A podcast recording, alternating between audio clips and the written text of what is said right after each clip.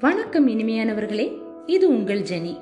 நீங்கள் கேட்டுக்கொண்டிருப்பது உளவியல் சாரல்கள் ட்ரிசில்ஸ் ஆஃப் சைக்காலஜி அன்பானவர்களே நம்ம இன்னைக்கு ரசாயன தூதுவன் என்று அழைக்கப்படும் டோபமைன் என்ற நரம்பியல் கடத்தி பற்றியும் அது நம் வாழ்வில் ஏற்படுத்தும் தாக்கங்கள் பற்றியும் கேட்க போறோம். தலைப்பின் சாராம்சத்தை கவனத்தோடு கேட்டு வாழ்க்கையை மேம்படுத்த நீங்கள் தயாரா? வாங்க டோபமின் பத்தி பேசலாம்.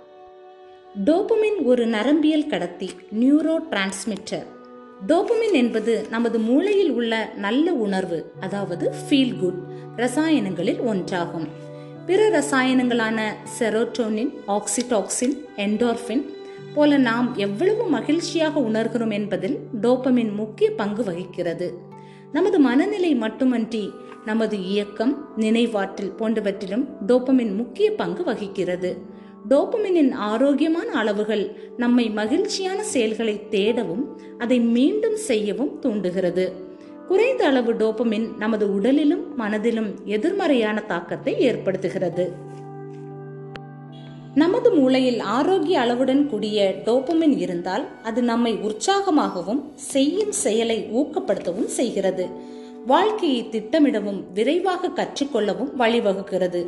இந்த ஃபீல் குட் நியூரோ டிரான்ஸ்மிட்டர் அதாவது நல்ல உணர்வு நரம்பியல் கடத்தி நம்மை சமூகத்தோடு ஒன்றிணைக்கவும் வெளிநோக்கு சிந்தனை உடையவராகவும் அதாவது எக்ஸ்ட்ரோவர்ட்டாகவும் நம்மை மாற்றுகிறது. டோபமின் நமது படைப்பாற்றலை அதிகரிக்கவும் மகிழ்ச்சியான உணர்வுகளை உருவாக்கவும் உதவுகிறது. மூளையின் போதுமான டோப்புமின் இல்லாத போது நமது உந்துதல் சக்தி வீழ்ச்சியடைகிறது. நமது உணர்ச்சிகள் மாறுகின்றன. அது நமக்கு தூக்கமின்மையை ஏற்படுத்துகிறது. நம்மை சோர்வடைய செய்து நம்ம கவலைகளை எல்லாம் அதிகரிக்கிறது. நம் கவனம் செலுத்தும் திறன் குறைகிறது. நாம் நமது மூளையின் மூடு பணியை அதாவது பிரெயின் ஃபாக்னு சொல்வோம் அதை அனுபவிக்க ஆரம்பமாகிறோம். மூளை போதுமான டோப்பமினை உற்பத்தி செய்யாத போது நமது உடல் கூட உயிர் சக்தியை பராமரிக்க போராடுகிறது. பார்க்கின்சன் நோய் ஏடிஹெச்டி அதாவது கவனம் பற்றாக்குறை கோளாறு. ஸ்கிர்சோஃப்ரீனியா போதைப் பொருளுக்கு அடிமையாகுதல் போன்ற மன நோய்களை உருவாக்கவும் குறைந்த டோப்பமின் அளவு வழிவகுக்கிறது. நாள்பட்ட குறைந்த அளவு டோப்பமின் உற்பத்தி நம் உடம்பை நடுங்க செய்கிறது. நமது உடலின் எடையில் ஏற்ற இறக்கங்களை ஏற்படுத்துகிறது. நாள்பட்ட முதுகுவலி மலச்சிக்கல் மற்றும் குறைக்கப்பட்ட செக்ஸ் டிரைவ் அதாவது உடல் உறவில் விருப்பமின்மை ஆகிய குணங்களுடன் வாழ்க்கை போராட்டமாய் மாறுகிறது. சரி இதற்கு தீர்வு இருக்கிறதா? இயற்கையாக டோப்புமினை அதிகரிக்க முடியுமா? இயல்பு நிலைக்கு திரும்ப முடியுமா? உங்கள் மனதை குடையும் கேள்விகளுக்கு மனமகிழ்ச்சியோடு பதில் காண தொடர்ந்து கேளுங்கள். இயற்கையாகவே நமது டோப்பமின் அளவை அதிகரிக்க பல வழிகள் உள்ளன. ஆரோக்கியமான வாழ்க்கை நடைமுறைகளில் ஈடுபடுவது இயற்கையாகவே டோப்புமின் அளவை அதிகரிக்க செய்கிறது.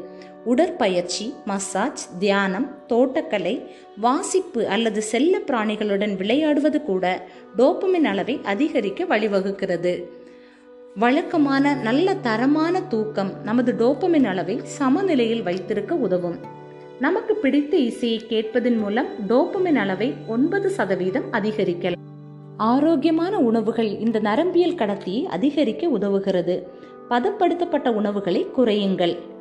உங்கள் வாழ்க்கையிலிருந்து அழுத்தங்களை அகற்றுவதன் மூலம் டோப்பமினை அதிகரிக்கலாம். திறந்த வெளியில் அதிக நேரம் செலவிடுவது இன்க்ரீஸ் சன்லைட் எக்ஸ்போஷர் டோப்பமின் லெவலை அதிகரிக்க செய்யும்.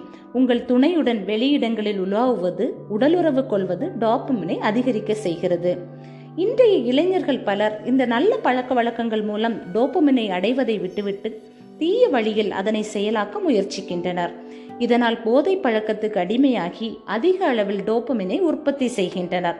முதலில் தேவதை போல் தெரிந்த போதை பின்னர் பிசாசை போல் தன்னை உபயோகிப்பவரை அடிமையாக்கி போதைப் பொருட்கள் உட்கொண்டால் மட்டுமே டோப்பமின் சுரக்கும் என்ற அவலமான அடிமை நிலைக்கு தள்ளப்படுகின்றனர் இவ்வாறு செய்வதால் இயற்கையான டோப்பமின் உற்பத்தி திறன் குறைகிறது. போதை அடிமைத்தனம் வாழ்வின் எல்லா மகிழ்ச்சியும் முறைகேடான முறையில் அனுபவிக்க செய்து பின்னர் உடல் உபாதைகளோடு மன ஆரோக்கியமும் குறைந்து வாழ்வை அவல நிலைக்கு இட்டு செல்கிறது. இயற்கை வழியில் கிடைக்கும் இன்பமே நிலையானது. வாழ்வில் மகிழ்ச்சி என்பதே ஆரோக்கியமாக வாழ சிறந்த வழி.